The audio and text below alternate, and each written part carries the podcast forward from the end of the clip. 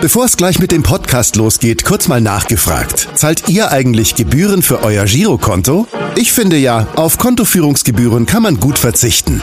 Deshalb wird dieser Podcast auch von der Sparda Bank Hamburg präsentiert. Dort gibt's nämlich das kostenlose Gehaltskonto für 0 Euro. Mein Tipp? Jetzt mit nur wenigen Klicks online oder in der Filiale zur Sparda Bank Hamburg wechseln und Gebühren sparen. Und nun geht's los mit dem Podcast. Präsentiert von der Sparda Bank Hamburg. HSV. Wir müssen reden. Der Abendblatt Podcast rund um den Hamburger Sportverein. Moin und herzlich willkommen zur ersten Saisonausgabe von HSV. Wir müssen reden. Endlich rollt der Ball wieder und endlich können wir auch über all das wieder reden. Mein Name ist Kai Schiller und äh, bei mir hier in der Zoom-Leitung begrüße ich ganz herzlich meinen Kollegen Stefan Walter. Moin Stefan. Moin Kai. Und natürlich haben wir auch nach dem ersten Spieltag und vor allem aber vor dem zweiten Spieltag einen sehr kompetenten Gast eingeladen. Und äh, der wird wie in dieser Saison jetzt immer musikalisch von HSV-Rapper Elvis vorgestellt. Elvis, das Mikrofon gehört dir. Wenn wir die Basis verlieren, verlieren wir unseren Sport. Das hat er mal gesagt. Ich unterschreibe es sofort. 149 Spiele im Profibereich. Dabei mit Bayer Leverkusen auch Europa bereist. Nach der aktiven Karriere wird der Trainer und Scout, hat sich als Geschäftsführer Sport einen Namen aufgebaut. Der Vorname wie Richter, der Nachname wie Boris, Macher hinter den Kulissen statt Darsteller im Showbiz. Mit Karlsruhe, Kiel und Dynamo aufgestiegen. Dass er ein Händchen dafür hat, wäre damit wohl bewiesen. Nur beim HSV, tja, hat's dafür nicht gereicht. Vielleicht, weil hier kaum jemand das Wort langfristig begreift. 2019 im Mai stellt man ihn in Hamburg frei. In diesem Podcast ist er dafür schon zum zweiten Mal dabei.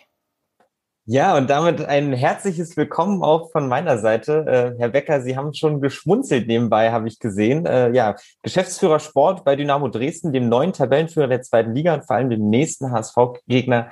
Herzlich willkommen, Ralf Becker. Moin zusammen. Ja, wir Schöner feiern, ja, ja, das, äh, hat Elvis wirklich nochmal alles rausgeholt äh, in, der, in der Vorstellung. Ja. Wir feiern heute ein kleines Mini-Jubiläum. Wahrscheinlich hat sich Elvis deshalb besonders Mühe gegeben. Äh, es ist nämlich die 90. Folge von HSV Wir müssen reden. Und Sie sind einer von nur zwei Gästen, äh, die bereits zum zweiten Mal hier in unserem kleinen, aber feinen Podcast zu Gast sind. Bernd Hoffmann war der andere übrigens. Ah, okay, gut. Und bei Ihrer Premiere, als Sie das erste Mal hier zu Gast waren, äh, da waren Sie noch Sportvorstand beim HSV. Ähm, heute sind Sie ja, wie gerade schon angekündigt, äh, Geschäftsführer Sport bei Dynamo Dresden. Ähm, ja, und nach dem ersten Wochenende mit dem 13 Uhr gegen Ingolstadt kommen Sie wahrscheinlich bestens gelaunt hier in die Podcast-Runde. Ja, das ist ja in unserem Geschäft so, in unserem Wochengeschäft. Da ist, da, da ist ja, sag mal, das Wohlbefinden ändert sich ja ähm, dann von Woche zu Woche und äh, durch den Auftaktsieg, ich meine, wir waren ja alle, alle gespannt. Ich meine, alle Vereine sind jetzt froh, dass es wieder losgeht in der zweiten Liga und gerade auch für uns als Aufsteiger. Und da weiß man immer nicht genau, wo man steht. Und von dem her war das jetzt einfach mal ähm, schön, dass wir direkt gleich mit so einem Ergebnis in die Runde starten konnten. Klar. Fühlt sich gut an. Hier in Hamburg äh, ist heute trainingsfreier Montag nach dem 3 zu 1 Sieg. In Dresden gehe ich mal auch vom trainingsfreien Montag äh, aus. Wo ist denn die, Sie können ja beide Standorte sehr gut. Wo ist die Stimmung nach so einem überzeugenden Auftakt euphor, euphorischer? Wo muss man mehr aufpassen?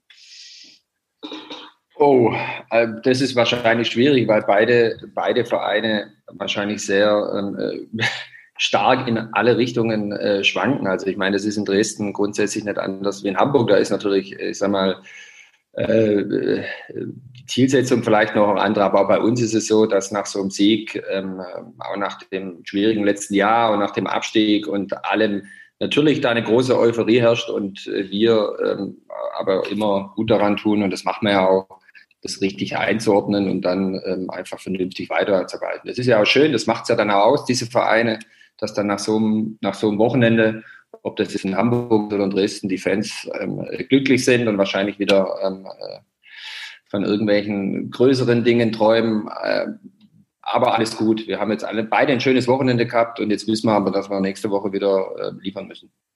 Von welchen größeren Dingen könnte man denn träumen in Dresden? Äh, was haben Sie denn für ein Saisonziel ausgegeben? Der Klassiker ist ja für einen Aufsteiger immer, dass er den Klassenerhalt erreichen will. Haben Sie sich noch weitere Ziele gesetzt, möglicherweise auch was die Spielweise betrifft? Naja, also wir haben uns grundsätzlich zum Ziel gesetzt, dass wir in zwölf Monaten äh, ein Zweitligaverein äh, nach wie vor sein wollen. Das ist so das grundsätzliche Ziel. Trotzdem haben wir natürlich eigentlich angefangen vor zwölf Monaten nach dem Abstieg eine komplett neue Mannschaft zusammengestellt mit ganz vielen ähm, jungen Spielern. Und äh, natürlich wollen wir äh, uns alle weiterentwickeln in der Art und Weise, wie wir uns präsentieren. Auch jeder einzelne Spieler muss den Anspruch haben, nach dem guten Jahr in der dritten Liga, in der, in der, in der zweiten Liga nächst, den nächsten Schritt zu machen. Und das ist so das persönliche Ziel, was wir wollen. Wir wollen, dass wir uns als Mannschaft weiterentwickeln, dass wir auch die Art und Weise, wie wir Fußball spielen, versuchen durchzusetzen. Aber das allerwichtigste Ziel ist, dass wir in zwölf Monaten ähm, äh, noch Zweitligaverein sind. Und ähm, das ähm, da haben wir alle ein gutes Gefühl und gehen die Sache selbstbewusst an und mutig an und ähm, glauben auch, dass wir das am Ende schaffen. Sie hatten es eben gerade schon angesprochen, Sie hatten einen Riesenumbruch äh, nach dem Abstieg vor einem Jahr, hatten jetzt aber auch im Sommer, ich habe nachgeguckt, 13 neue Spieler verpflichtet, 10 abgegeben, also auch, äh, auch schon ein bisschen, ein bisschen Durchlauf. Wir haben ja auch sowas ähnliches wie einen Bildungsauftrag hier im Podcast. Stellen Sie uns mal ein bisschen das neue Team vor von Dynamo Dresden. Was kann man erwarten? Auf wen kann man sich freuen? Ja, ich glaube, man kann sich auf eine, eine, eine junge, hungrige Truppe freuen, die äh, beweisen möchte, dass er in dieser schwierigen zweiten Liga äh, durchaus bestehen kann. Wir haben einige Spieler dabei, die haben durchaus auch schon eine Erfahrung in der zweiten Liga gemacht, damals vielleicht sich noch, noch nicht so durchsetzen können, äh, wie wir jetzt das einfach erhoffen und auch erwarten, dass es dieses Jahr der Fall ist. Dann haben wir natürlich auch den einen oder anderen erfahrenen Zweitligaspieler, der dann auch letztes Jahr zu uns in der dritten Liga ähm, äh, gewechselt ist, der natürlich zeigen möchte, dass er äh, in der zweiten Liga äh, bestehen kann. Also grundsätzlich, glaube ich, haben wir eine, eine gute Mischung aus ähm, ehrgeizigen Spielern, ob jung oder alt, die einfach äh, beweisen wollen, dass sie in dieser Liga äh, gut mithalten können. Also das ist so ein bisschen unser Credo im Verein ähm, dass wir da einfach ähm, grundsätzlich, das haben wir auch letztes Jahr versucht vor, vorzuleben, wir wollen keine Zufriedenheit haben. Du musst immer dich weiterentwickeln, du musst immer wissen, dass noch mehr geht und ähm, auch mit dem Wissen, dass es dieses Jahr vielleicht mal Spiele gibt oder Phasen gibt, ähm, wo die Ergebnisse vielleicht dann nicht so da sind, wie es letztes Jahr der Fall war. Aber diese Gier brauchst du einfach im Verein und das wollen wir, das erwarten wir, das erwarte ich auch von den Spielern, dass man da einfach immer dran ist, sich ähm, äh, zu entwickeln und immer heiß ist und nie zufrieden. Also auch nach so einem Sieg wie jetzt ist es natürlich schön, aber da kann man sich dann ein, zwei Tage freuen und dann haben wir wieder eine Woche vor uns und dann fahren wir nach Hamburg und dann wollen wir zeigen, dass wir ähm, auch da unseren Job gut machen können. Ich hätte jetzt gedacht, dass Sie Ranzi Königsdörfer auch als Personalie konkret ansprechen, so als ein Spiel, auf den man sich freuen kann. Das ist schon so ziemlich die spannendste Personalie bei Dynamo, oder? Zweite Profisaison, glaube ich hoffnungsvolles Talent? Ja, ähm, Ransford hat natürlich letztes Jahr ein, ein, sehr, sehr gutes Jahr gespielt, gerade auch in den engen Spielen, in den wichtigen Spielen war auch für uns ein wichtiger Faktor, ähm, war jetzt ein bisschen verletzt, kommt jetzt langsam wieder zurück, konnte jetzt im, ähm, im ersten Spiel eine Halbzeit spielen. Großes Talent, spannender Spieler, aber ähm, da haben wir einige davon. Also er ist sicherlich einer, wo wir uns freuen und der auch eine wichtige Rolle spielt und auch beweisen muss, dass er dieses gute Jahr in der dritten Liga, nächstes Jahr in der zweiten Liga ähm, fortsetzt, dass er ähm, ähm, das noch nicht bewiesen hat, dass er in der zweiten Liga bestehen kann. Das ist für ihn der Auftrag und ich glaube, den nimmt er auch an und wir werden mit Renzi, am Renzi noch viel Freude haben, aber auch an vielen anderen guten. Als Laie könnte man vielleicht sagen, Dynamo Dresden ist der Heavy Metal Club der zweiten Liga. Genau dazu hat ein Vertrauter von Ihnen eine Nachfrage. Lieber Ralf, moin Chef, hier spricht die Maschine. Ähm, ja, wir hatten jetzt eigentlich ein sehr, sehr intensives erstes Jahr zusammen. Kannten uns vorher noch gar nicht so, aber vom ersten Tag war es echt eine tolle Zusammenarbeit, vertrauensvoll und innovativ, intensiv. Dafür Dankeschön. Jetzt gehen wir unseren neuen Schritt. In Verbindung mit dem Podcast, bei dem du heute bist, ähm, möchte ich eine ganz spezielle Frage stellen, die sicherlich viele interessieren könnte wie verbindest du Dynamo mit Heavy Metal? Weniger mit der Musik, die du wahrscheinlich auch gerne mal von mir hören würdest, aber weniger in Verbindung mit der Musik, sondern mit dem Thema, was wir oft diskutieren. Deine Verbindung von Dynamo zu Heavy Metal. Liebe Grüße aus Dresden, Christian. Also neben der Frage von Christian Walter, was Sie ähm, mit Dynamo oder warum Sie Dynamo mit Heavy Metal verbinden, würde mich jetzt vor allem mal interessieren, warum nennt sich Ihr Kaderplaner Maschine? Das ist eine gute Frage. Weiß ich nicht. Wahrscheinlich wollte er irgendwie ähm, locker leicht in diesen Podcast reinstarten. Äh, nein, also ähm, Christian hat es ja auch gerade gut geschrieben. Ähm, also mir war es einfach wie allen Personen, die, die äh, vor mir in Dresden waren, ähm, ähm die Chance zu geben, ähm, ähm, zu zeigen, dass wir gut zusammenarbeiten können. Und er hat ja auch schon eine Vergangenheit in Dresden gehabt, ist schon jahrelang dabei und war für mich äh, äh, von Anfang an ein, ein, super, super wichtiger Mitarbeiter. Und wir haben dann sehr enges und vertrauensvolles Verhältnis, was ja dann auch vielleicht an, an so einer Art der Fragestellung äh, hört. Jetzt noch auf das Heavy Metal mal zu kommen.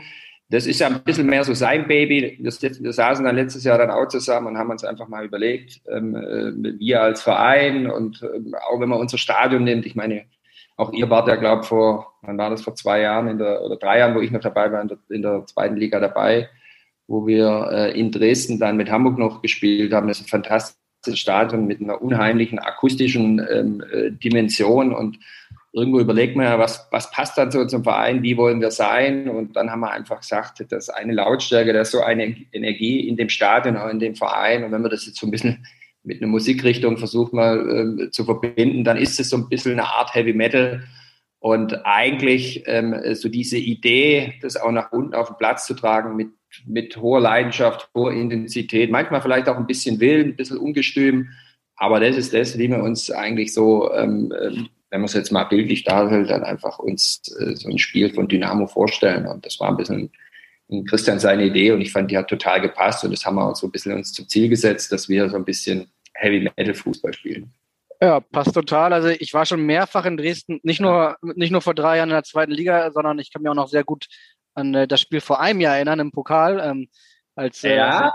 da ging es auch äh, rund und äh, ehrlicherweise in Nicht-Corona-Zeiten, das wäre so eine Übergangszeit beim Pokal, aber in Nicht-Corona-Zeiten ist Dresden absolut eins der Highlight-Spiele äh, der zweiten Liga. Echt wahnsinnige Stimmung.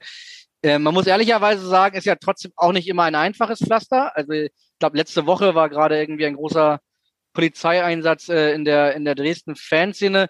Wie, wie, wie viel extra Arbeit äh, bedeutet das für Sie? Ähm, ja, die, die, die nicht ganz einfache, nenne ich sie mal, Fanszene von Dresden.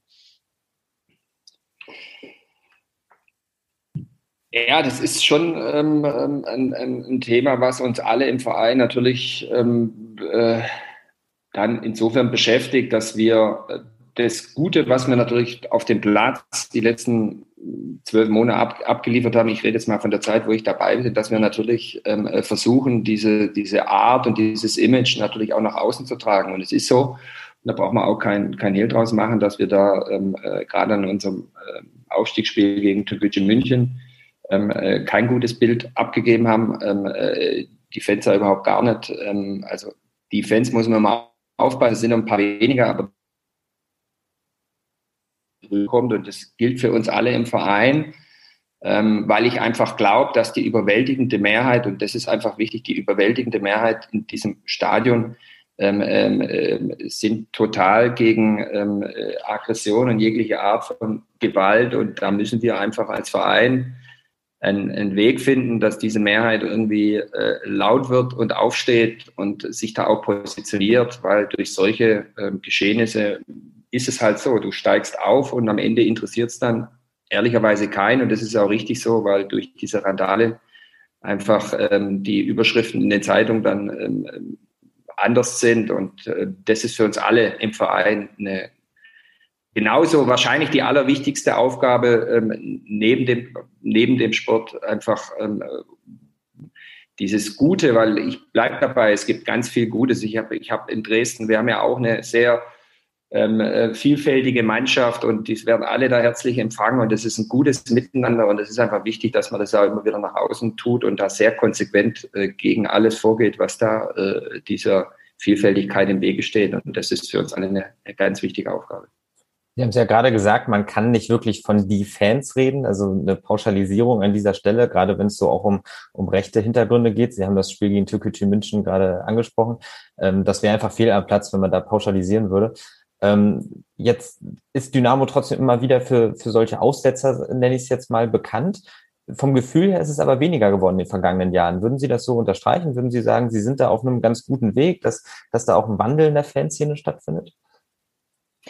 Also wenn man sich mit den Leuten unterhält, die schon sehr, sehr lange dabei sind, dann wird es natürlich genauso, ähm, äh, wie Sie das gerade gesagt haben, bestätigt. Also äh, das soll jetzt nichts rechtfertigen und es gibt immer noch viel zu tun, aber wenn man einfach mal ähm, äh, ähm, einfach feststellt, dass da in den letzten Jahren, auch Jahrzehnten eine große Entwicklung stattgefunden oder eine Entwicklung stattgefunden hat, dann glaube ich, ist es total richtig und das ähm, ähm, sollte man anerkennen, aber mit dem Wissen, dass noch viel zu tun ist. Also die Leute, die schon lange dabei sind, wenn ich mich mit Fanvertretern unterhalte oder mit, mit Mitarbeitern im Verein, die den Verein noch, was ist die von der Jahrtausendwende kennen oder wie das so vor 10 oder 20 Jahren war, da ähm, äh,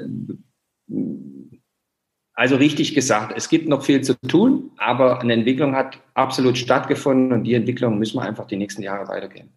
Ja, es ist auf jeden Fall sehr löblich, dass man das Problem, wenn es eins ist, äh, erkannt hat. Also ich kann sagen, bei Aus, auch bei Auswärtsspielen, also wenn Dresden hier in Hamburg ist, ist das sehr schade, dass es jetzt äh, Corona-bedingt keine Auswärtsfans geben kann, weil ich kann mich noch sehr gut an 10.000 sehr euphorische Dresdner äh, erinnern und die das Volksparkstadion, da wird sich jeder dran erinnern an dieses Spiel, äh, zu einem Hexenkessel verwandelt haben. Das ist echt schade, dass es am diesem Wochenende nicht der Fall ist. Definitiv dabei sein wird äh, ihr neuer Trainer oder halb neuer Trainer, Alexander Schmidt, der ist seit April dabei.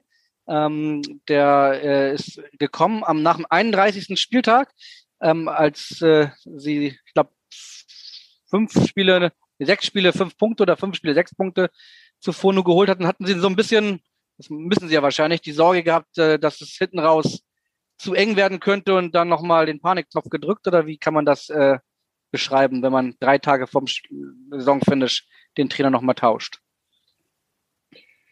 Ja, Panikknopf würde ich jetzt nicht sagen, sondern das ist so eine grundsätzliche Entscheidung, ähm, die wir da treffen mussten. Und am Ende ging es darum, dass man, oder ich mir die Frage gestellt habe, ähm, egal wie das jetzt ausgeht, ähm, man muss ja dann schon immer ein bisschen weiterdenken. Äh, wenn wir ähm, das so weitergemacht hätten, dann äh, gibt es zwei Möglichkeiten. Entweder man ist der Meinung, man handelt jetzt und äh, äh, erhöht die Chance ähm, aufzusteigen, oder man ist so überzeugt von, dem, von, dem, von der Ist-Situation, dass man einfach das durchzieht. Ich habe ja beim HSV mal so eine ähnliche Situation gehabt und das durchzieht mit dem Wissen, dass man fürs nächste Jahr dann ähm, äh, trotzdem überzeugt ist, dass die Konstellation gut ist. Und wir waren da einfach der Meinung, äh, nach den Entwicklungen der letzten äh, Spiele und so wie sich das dann ähm, auch so der, im Team entwickelt hat, dass dieser Impuls wichtig ist und haben dann relativ schnell nach der Niederlage, ähm, es war ja dann wirklich so, wir hatten, glaube ich, nur noch englische Wochen. Also der Trainer hatte gefühlt der Alex eigentlich nur nach der Freistellung hat er mal zwei Tage Training am Stück als Vorbereitung auf ein Spiel gehabt, sonst ging das nur Spiele, Reisen, Abschlusstraining, Spiele. Und ähm, deswegen ging das sehr, sehr schnell. Und ähm, ja, das war einfach eine, eine, Entscheidung von uns allen aus Überzeugung heraus. Und das ist manchmal schwierig, auch menschlich schwierig. Ähm, aber äh, pah, so ist halt der, so ist der Fußball. Und wir sind einfach froh, dass, wir, ähm, ähm, dass es aufging und dass wir jetzt in der zweiten Liga sind.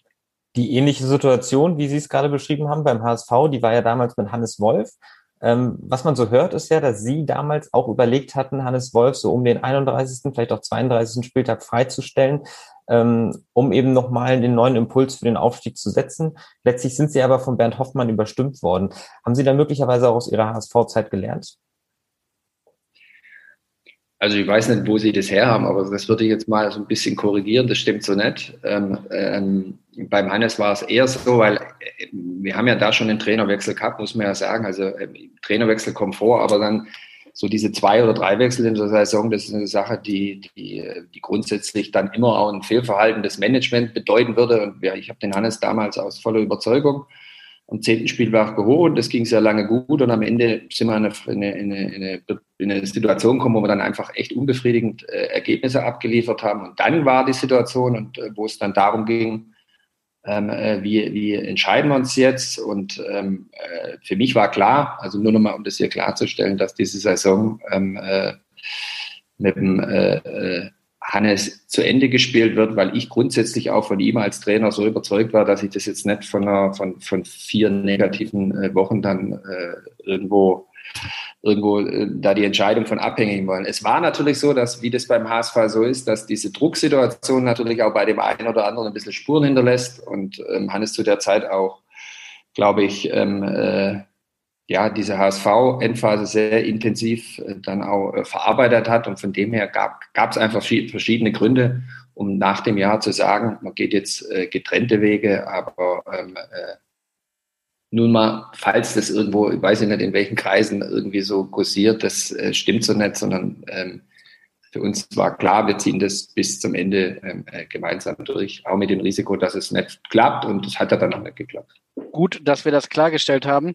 Äh, Nochmal einmal auf Alexander Schmidt zurückgekommen. Der, der ist ja schon sehr lange Trainer, seit 20 Jahren, aber war eigentlich immer im süddeutschen Raum irgendwie unterwegs. Ich glaube, Sie kennen sich aus Stuttgart, ist das richtig? Wir kennen uns äh, vom VfB, ja genau. Da war ich Chefscout und er war bei mir, äh, ich habe ihn als Scout dazu geholt, ja, vor acht Jahren oder so. Und sind dann auf ihn jetzt gekommen, weil sie sich daran erinnert haben, äh, guter Mann, äh, oder wegen seiner Arbeit bei Toguchi oder äh, was? Äh?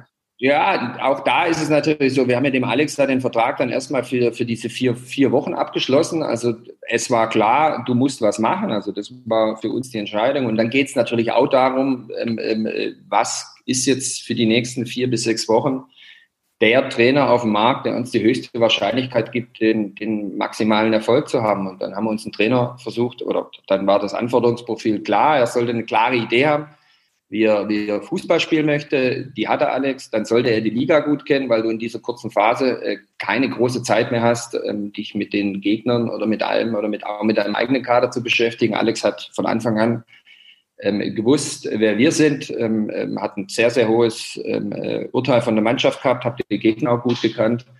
Und von dem her ähm, war das eine Entscheidung. Ich glaube, ihr habt das dann schon mal gesagt. Die, die, ich habe ihn angerufen, dann wurde das in zehn Sekunden am Telefon geklärt. Es war ja erstmal nur eine Entscheidung, die bis zum Sommer galt. Und ähm, ja, also da war er vom Anforderungsprofil, hat er top gepasst und hat sich einfach durch in den vier bis sechs Wochen absolut verdient weil das war ja dann so der nächste Schritt, ähm, ähm, uns jetzt auch als Trainer äh, in der zweiten Liga zu begleiten und die Mannschaft jetzt auch nach wie vor als Chef anzuführen. Personalie Alexander Schmidt, äh, die hatte jetzt nicht jeder auf dem Schirm äh, damals in Dresden, als sie ihn verpflichtet haben. Äh, steht vielleicht so ein bisschen symbolisch, symbolisch generell so für die Art und Weise, wie sie Trainer holen. Es sind, sind ja nicht unbedingt immer Namen, die jedem sofort einfallen würden.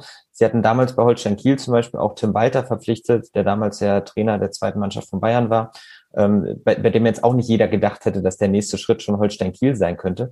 Hatten Sie damals eigentlich von vornherein mit offenen Karten gespielt gegenüber Tim Walter? Hatten Sie ihm gesagt, ja, ich würde dich jetzt gerne verpflichten, aber der Chef ist dann weg zur neuen Saison?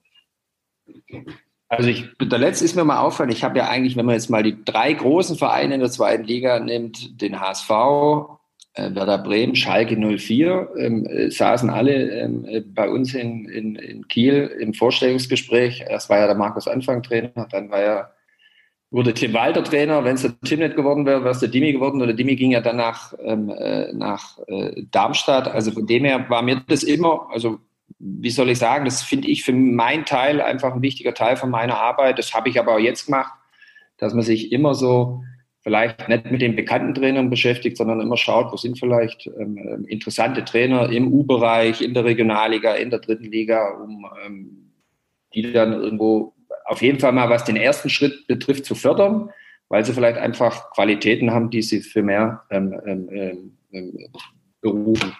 Beim Tim war es so, das ist eine gute Frage, weil das war ja die Endphase Kiel. Hamburg war dann schon so ein bisschen hektisch. Also wir hatten ja die Relegationsspiele. Und ich habe ja mit dem Tim schon Wochen oder Monate zuvor dann Kontakt gegen Holstein gehabt. Und dann kam das aber so ein bisschen durch, dass ich irgendwie kurz vor dem Wechsel zum HSV stehe. Und dann musste man da muss man mit offenen Karten spielen. Und das haben wir dann auch gemacht. Also ich habe ihm ganz klar gesagt, pass auf, Tim, ich bin nächstes Jahr nicht mehr dabei. Du sollst aber wieder trotzdem Cheftrainer werden und ähm, ähm, ganz offen kommuniziert. Ähm, er hat dann auch die Leute in Kiel noch alle kennengelernt, ähm, die dann ähm, äh, da waren. Ich habe die Gespräche dann noch mit ihm geführt und habe das dann, weiß ich nicht, wie es er, aber versucht dann so gut wie möglich äh, alles darzustellen, dass er jetzt nicht das Gefühl hat, er kommt jetzt nach nach Kiel und derjenige, der nach Kiel holen wollte, ist dann immer da. Also das haben wir schon, glaube ich, sehr offen und äh, ehrlich kommuniziert und am Ende war es ja danach für ihn ja auch in Kiel eine sehr erfolgreiche Zeit. Absolut. Äh, man kann sagen, die DNA von Tim Walders Fußball wird mittlerweile so als mutiger Fußball bezeichnet. Er selbst hat jetzt äh, nach dem 3 zu 1 Sieg äh, am Freitag gegen Schalke auch ein bisschen was dazu gesagt. Hören wir einmal ganz kurz rein, was er am Tag danach in der Presserunde gesagt hat. Dass wir noch mutiger werden müssen. Also für viele war das ja mutig, für mich nicht mutig genug.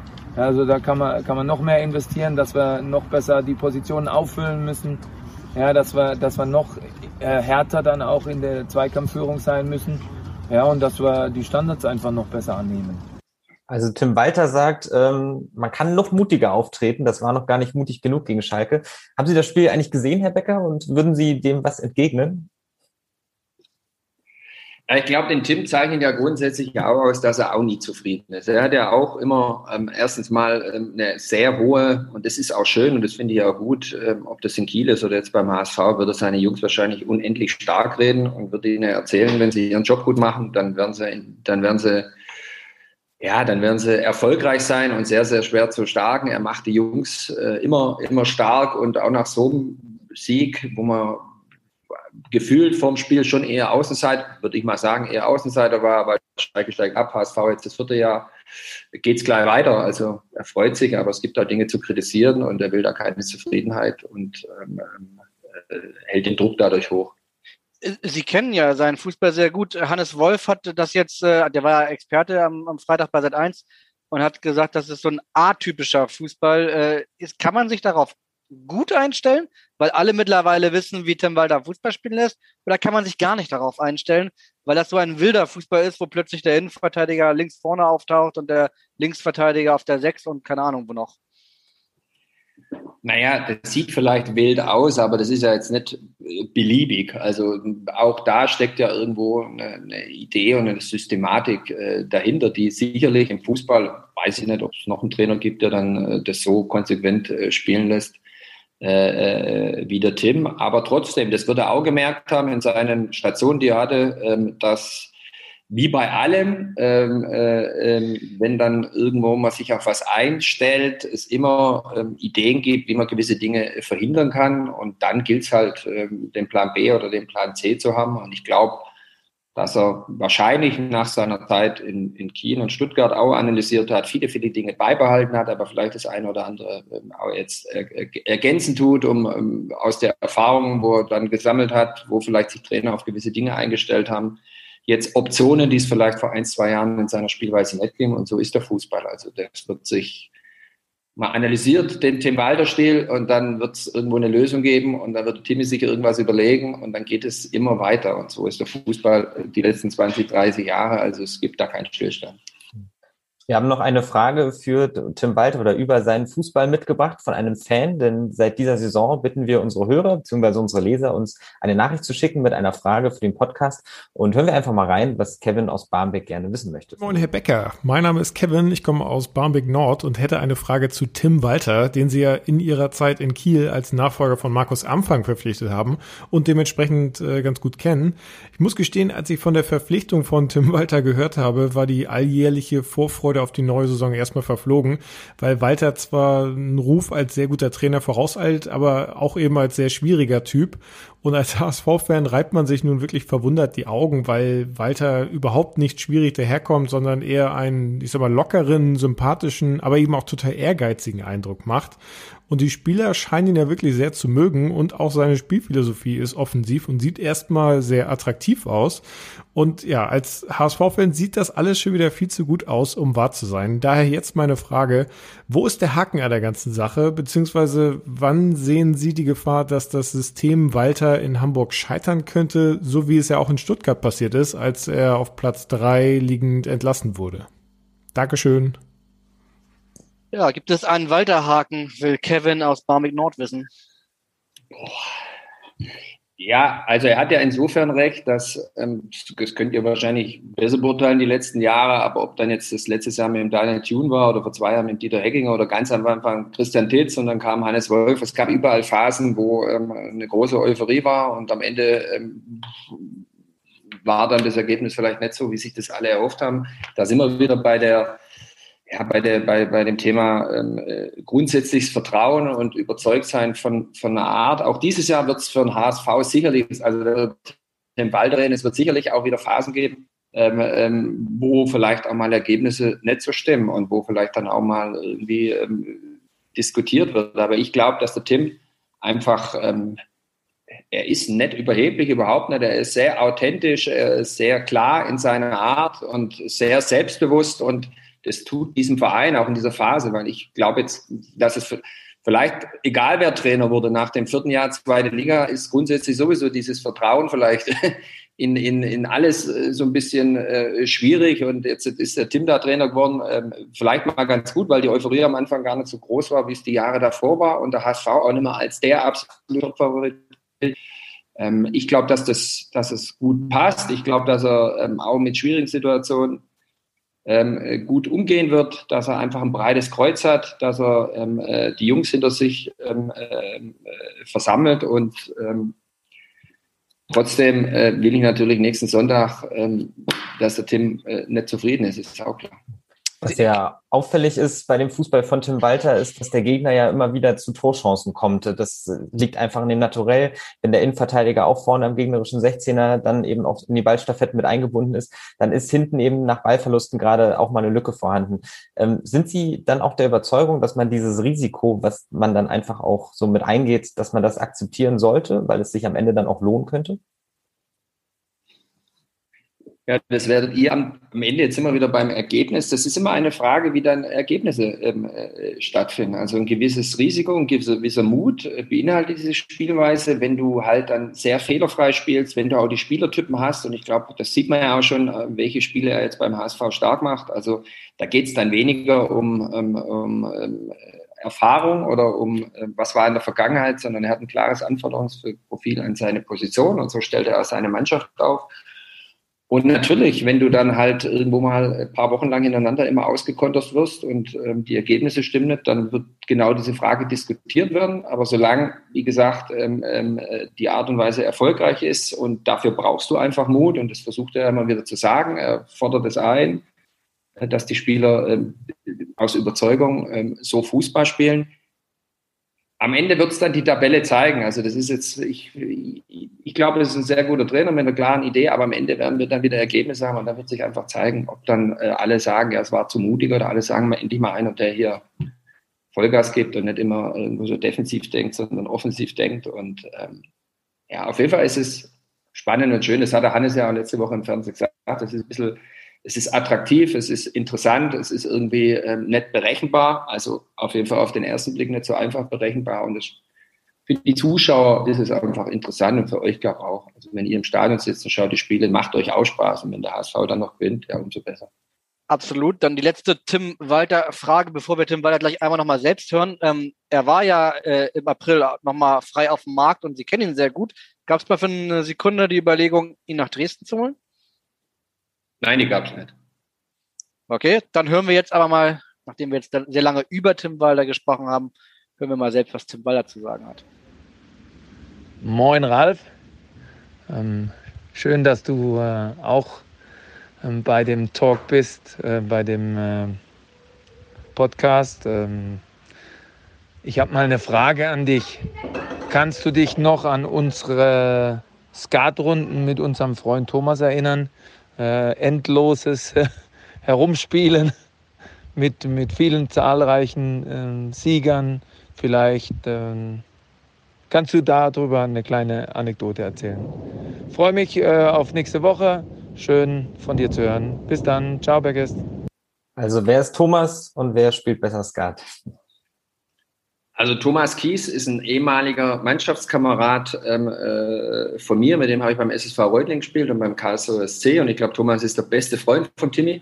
Und so haben wir uns ähm, schon ähm, zu, zu der Zeit dann äh, kennengelernt. Der Tim hat ja dann jetzt muss ich mal aufpassen, beim SSV Reutling, Frank Wormuth Trainer, zweite Bundesliga, hat irgendwann mal ein Student namens Tim Walter irgendwie mal, glaube ich, ein Praktikum bei, äh, bei, bei, beim SSV äh, Reutling gemacht und hat das so das erste Mal äh, wahrscheinlich gemerkt, dass Trainer genau sein Ding ist. Ja, und es war früher so. Also ehrlicherweise, ähm, wenn der Tim das jetzt anspricht, ähm, fällt mir erstmal wieder auf, wie mir das Kartenspielen eigentlich fehlt, weil äh, früher war ich echt ein leidenschaftlicher Skatspieler und äh, ähm, wir haben jede freie Minute oder so haben wir dann gezockt und haben halt aber immer ein bisschen Also für unsere Verhältnisse immer, natürlich muss man ja auch was spielen, da geht es ja auch um Gewinnen und Verlieren und das muss auch wehtun und das war uns auch immer wichtig und äh, genauso wie er das jetzt auf dem Fußballplatz auslebt, waren wir da auch ehrgeizige Skatspieler. Ist jetzt schon so lange her, aber ich glaube, ich weiß nicht, ob es der Timmy anders sieht, aber ich glaube, dass am Ende er verloren hat und ich gewonnen habe. Also ich bin mir noch ganz sicher. Also als ebenfalls passionierter Skatspieler kann ich mir sehr gut vorstellen, dass Tim Walter auch mal mit nur fünf Trumpfen spielt, so äh, wie er vom Selbstbewusstsein her daherkommt. Ähm, genau. Naja. Rohr mit vier oder so, das war, das war der Klassiker, genau. Ja. ja. bevor wir jetzt die Skatregeln für die Nicht-Skat-Hörer äh, erklären, wahrscheinlich die meisten Jüngeren werden eher an der Playstation unterwegs sein als äh, beim Skat spielen. Wenn wir das Ganze mal auf den Fußball äh, transportieren, also wir wissen, äh, Tim Walter ist sehr selbstbewusst, Tim Walter ist mutig. Ähm, er hat in Hamburg zum Beispiel auch eine ganz junge Mannschaft jetzt an Start, setzt, äh, keine Ahnung, auf Jonas David zum Beispiel in der Innenverteidigung. Aber auch Dresden hat eine extrem junge Mannschaft am Start. Ich glaube sogar die zweit- oder drittjüngste Mannschaft äh, der Liga. Hm, können wir uns so ein bisschen auf eine Saison Jugend forschte freuen? Ja, ich glaube einfach, dass es da auch unterschiedliche ähm, Philosophien oder Ansätze gibt. Also es gibt auch ein paar, also ich würde, ich werde ja dann auch immer gefragt, wenn wir einen Kader zusammenstellen, das war letztes Jahr schon der Fall oder auch dieses Jahr, das ist ja dann auch, sag mal, der Journalist, der dann sieht, was passiert, der macht sich dann eher vielleicht mal ein bisschen Sorgen, dass die Mannschaft äh, zu jung sein kann oder ähm, vielleicht auch ein bisschen Erfahrung fehlt. Ähm, ich glaube einfach, das ist so eine, so eine Philosophie. Und wir als Dynamo Dresden, ich meine, die großen Dresdner Zeiten, die sind natürlich schon lange her, aber Dynamo war immer ein Verein, der äh, im Optimalfall eigene junge Spieler ausgebildet hat oder jungen Spielern irgendwie die Chance gegeben hat. Und ähm, ähm so habe ich dann auch in, in, der, in, in meiner Idee ähm, äh, den Kader ähm, gesehen, dass ich da lieber mit Jungs arbeite, die vielleicht noch nicht bewiesen haben, dass sie die Qualität haben, aber, aber die Qualitäten haben und ähm, ähm, fleißig sind und dann daran arbeiten wollen. Ich müssen wir mal durchkommen, wenn man Vereine sieht, gibt es auch bestimmt drei, vier, fünf, sechs, sieben Vereine, die eher auf Erfahrung setzen, die eher so diese klassischen Zweitligaspieler verpflichten. Da, das würde ich, da muss jeder so seinen eigenen Weg finden, was für ihn das Richtige ist. Für uns war es klar, dass wir lieber ähm, das Thema äh, Entwicklung in den Vordergrund stellen und da dann vielleicht auch mal ein bisschen, ja, Mut, weiß nicht, aber halt Klar, wenn einer schon 200 Zweitligaspiele hat, dann weiß man, was man bekommt. Wenn jetzt einer aus der Regionalliga kommt, ist es immer ein gewisses Risiko. Aber ähm, die Vergangenheit hat gezeigt, dass das auch wunderbar funktionieren kann. Jetzt am ersten Spieltag konnte man ja schon sehen, welche Mannschaften eher auf Entwicklung setzen und welche vielleicht nicht. Ähm, wie fällt so Ihr, Ihr erstes kleines Resümee aus von dem, was Sie so mitgekriegt haben? Welcher Jungprofi könnte möglicherweise in dieser Saison durchstarten? Und am ersten Spieltag ist natürlich jetzt ganz schwer, ähm, das jetzt schon so ähm, irgendwie. Ähm, ähm Sie kennen ja auch die Spieler. Ja, aber jetzt sind wir ja auch aufgestiegen. Ich habe mich natürlich letztes Jahr sehr viel mit der dritten Liga beschäftigt. Die zwei Stadien konnten wir sowieso alle nicht gehen, natürlich am TV ein bisschen. Und jetzt ähm, ähm geht es wieder darum. Jetzt habe ich mir gestern war ich, habe ich auf dem Rückweg von Dresden nach Stuttgart habe ich mir Nürnberg-Auer angeschaut. Also ich bin jetzt dabei, mir die nächsten Wochen wieder mal alle Zweitliga-Vereine live anzuschauen und dann mal wieder relativ schnell so, so einen Überblick zu haben von allen Teams. Ähm, ja, aber jetzt, also da müssen wir in zehn Wochen nochmal einen Podcast machen und dann kann ich, kann ich das irgendwie, also nach einem Spieltag, wir sind jetzt einfach mal froh. Also ich habe jetzt genug mit uns zu tun. Wir sind froh, dass wir jetzt mit drei Punkten gestartet sind und ähm, jetzt schauen wir mal, wie das sich in den nächsten Wochen alles entwickelt nehmen Sie natürlich sofort beim Wort. Dann ist die Verabredung in zehn Wochen, uns hier nochmal zusammenzutreffen, steht damit. Mit mal wird es aber langweilig für die Leute irgendwann mal. Ja, mal, mal schauen, aber zu einem Jungprof werde ich dann doch noch eine Nachfrage. Ich habe ihn eben selbst äh, erwähnt. Jonas David, den haben Sie, glaube ich, wenn ich das richtig in Erinnerung habe, 2018 zum Profi gemacht. Seine ersten beiden Saisons kann man sagen, er hatte wirklich eigentlich nie so eine ganz große Chance bekommen von den Trainern. Vielleicht, weil man ihm das noch nicht zugetraut hat. Ich weiß es nicht. Tim Walter traut Ihnen das jetzt zu. Äh, wie, wie, wie haben Sie das, Sie haben das Spiel ja gesehen gegen Schalke, ne? Also ähm, tra trauen Sie ihm den Durchbruch in dieser Saison zu?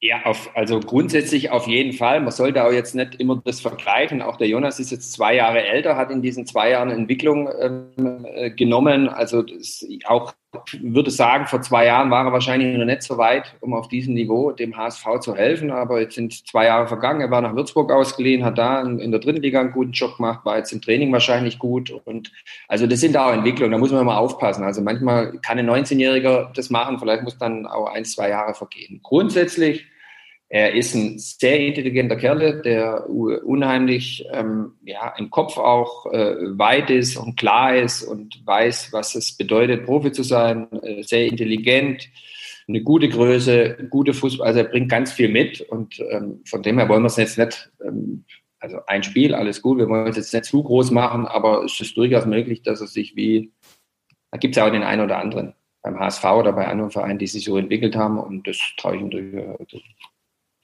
Wir wollen noch einmal ein bisschen beim Nachwuchs bleiben und äh, haben dann auch die nächste Sprachnachricht für Sie. Die kommt passenderweise auch von Ihrem eigenen Nachwuchs, nämlich Ihrem Sohn David. Hallo Papa, hier ist David. Auch ich möchte dir im Podcast eine Frage stellen. Und zwar teilen wir uns unter anderem ja die Leidenschaft Begemmen. Und wenn ich mich so recht erinnere, sind die letzten Partien auch sehr positiv für mich ausgefallen.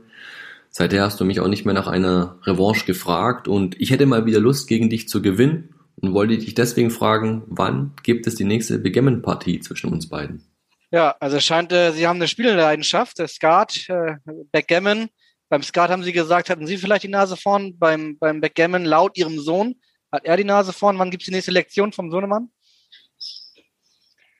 Wenn es jetzt ein Kumpel gewesen wäre, würde ich sagen, das stimmt nicht. Aber da es der eigene Sohn ist, dann muss ich einfach korrekt und ehrlich sein. Es ist absolut, ich weiß gar nicht warum, weil ich glaube einfach, dass ein guter Back, aber irgendwie, keine Ahnung, hat er trotzdem im Urlaub unsere äh, Duelle äh, für, für sich entschieden. Ähm, äh, ja, also ähm, absolut. Also das war äh, Spiel, das liegt irgendwie bei uns in der Familie und das, das, das machen wir auch gern. Und von dem her äh, ist es mal wieder eine gute Erinnerung. Wir sehen uns ja gerade nicht so häufig. Ich muss ja sagen, ich bin ja dann allein in Dresden oder David ist ja dann hier unten in, in Stuttgart. Ähm, aber gut, dass er mich daran erinnert, jetzt muss ich die Zeit nutzen, um mal wieder ein bisschen zu trainieren, weil wenn wir dann nochmal zusammen sind und wenn wir nochmal eine Serie spielen, dann kann es natürlich nicht sein, dass mein kleiner Sohn mich da zweimal ineinander schlägt. Das wäre Katastrophe. David arbeitet ja in Hamburg äh, als Spielerberater beim Weltmarktführer Stella. Ähm, sind Sie denn eigentlich glücklich mit so der Karriere und dem Verlauf Ihres Sohnes, dass er jetzt auf der anderen Seite des Schreibtischs sitzt?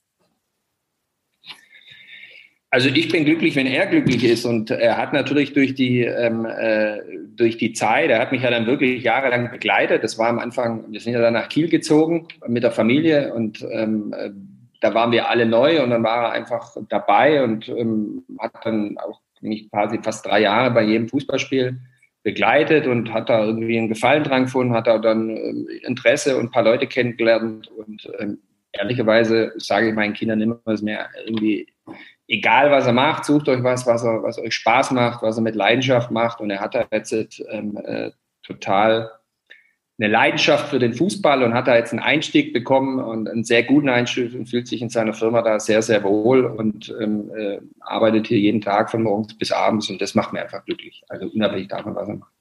Ja, der Deutschland sitzt in Hamburg, aber Sie haben schon gesagt, Ihr Sohn sitzt trotzdem äh, in Stuttgart. Gab es mal den Moment schon, dass äh, Sie über einen Spieler verhandelt haben, wo er seine Finger im Spiel hat? Jetzt wird es kompliziert. Also grundsätzlich, ähm, ja, natürlich. Also das ist ja ganz normal, weil das würde ja bedeuten, dass wir sonst von der Agentur, äh, dass wir da einen Strich machen ähm, äh, müssten. Das ist Das wäre doof, weil das der Weltmarktführer ist, ne? Das wäre extrem doof. Und von dem her ähm, ist es da immer so. Wir haben ja vorher als allererstes den Christian Walter dabei gehabt und das sind dann so Themen, der bei uns so federführend ähm, erstmal so die ersten Auswahlen macht und so. Und da hat er auch unter anderem mit David wie mit 100 anderen irgendwie auch Kontakt. Und ähm, natürlich, ähm, also das muss immer transparent sein, weil das ist ja immer ähm, ein bisschen ein, ein schwieriges Thema und das, das sind wir auch. Ähm, da gibt es keine Vorteile oder keine Nachteile, da gibt es auch keine Sonder, ähm, äh, keine Ahnung, Sonderbezahlung. Ganz im Gegenteil, da gibt es dann eher mal gar nichts. Aber wir natürlich müssen wir äh, Stella, ähm, äh, wo ja auch mein, mein Freund äh, Tista eine große Rolle spielt. Also ich wäre ja bescheuert, wenn ich jetzt da irgendwie sagen würde, äh, alles in Mülleimer von der Firma, ist ja Quatsch. Aber alles transparent und offen. Ja. Den ein oder anderen Hamburger kennen Sie ja auch noch aus, aus Ihrer HSV-Zeit und wir haben jetzt unsere zweite Hörerfrage. Und ähm, Alex aus Tornisch möchte gerne von Ihnen wissen, mit wem Sie denn gerne mal ein Bierchen trinken würden. Hören wir doch mal rein. Moin, Herr Becker, hier ist Alexander aus Tornesch im Kreis Pinneberg und meine Frage an Sie wäre, mit welchen HSV Vorstandsmitgliedern oder Aufsichtsräten aus ihrer damaligen Zeit würden Sie heute noch gerne ein Bierchen trinken gehen und wäre Bernd Hoffmann auch einer von diesen? Vielen Dank. Ja, die Frage ist, gibt es am Sonnabend auf den Sonntag vor dem Spiel ein großes Wiedersehen und Besäufnis in Hamburg oder wird da eher Wasser an der Hotelbar getrunken? Gibt es noch Kontakt zu Bernd Hoffmann und gibt es mit irgendwelchen anderen Aufsichtsräten oder Vorständen Bedarf, Bier zu trinken oder Wein?